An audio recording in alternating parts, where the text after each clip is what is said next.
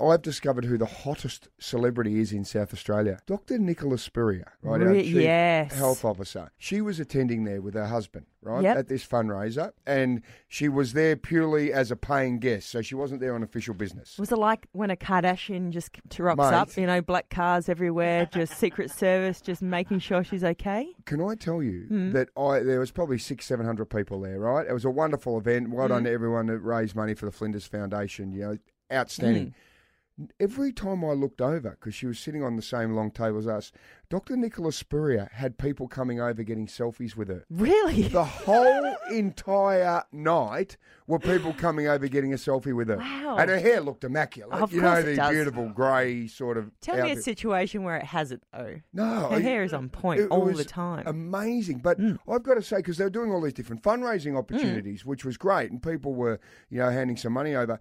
And I just stopped at one point. and I said, I think we need a whole new fundraising activity.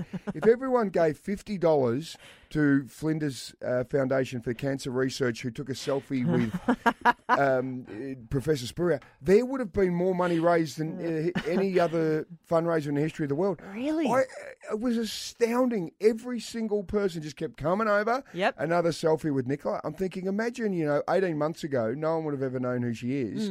She's probably the most recognisable Oh, person in the Mm. without state right now. doubt. Did you get one? Uh, no.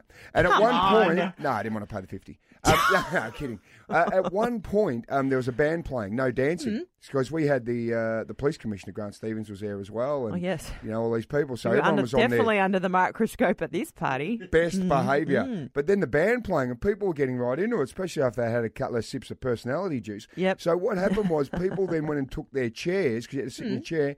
Out onto the dance Mm-hmm. No. floor. Yes. And these people were sitting in their chairs dancing Oh, to the band. What? Yes.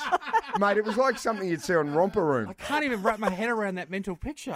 Shane, Shane, the band was playing. I think they were called The Cast. They were very good Right. and there were like 10 people with their chairs sitting there dancing with their bums planted on their I would have seats. paid 50 bucks just to see that. I just turned around and I said, oh, "Is this even legal?" And I looked at uh, Grant Stevens. He sort of put his hands up. I looked at Nicola, and she's put her hands up. I thought, "Oh well, you're Well. in your chair. You can dance in your chair." There you go.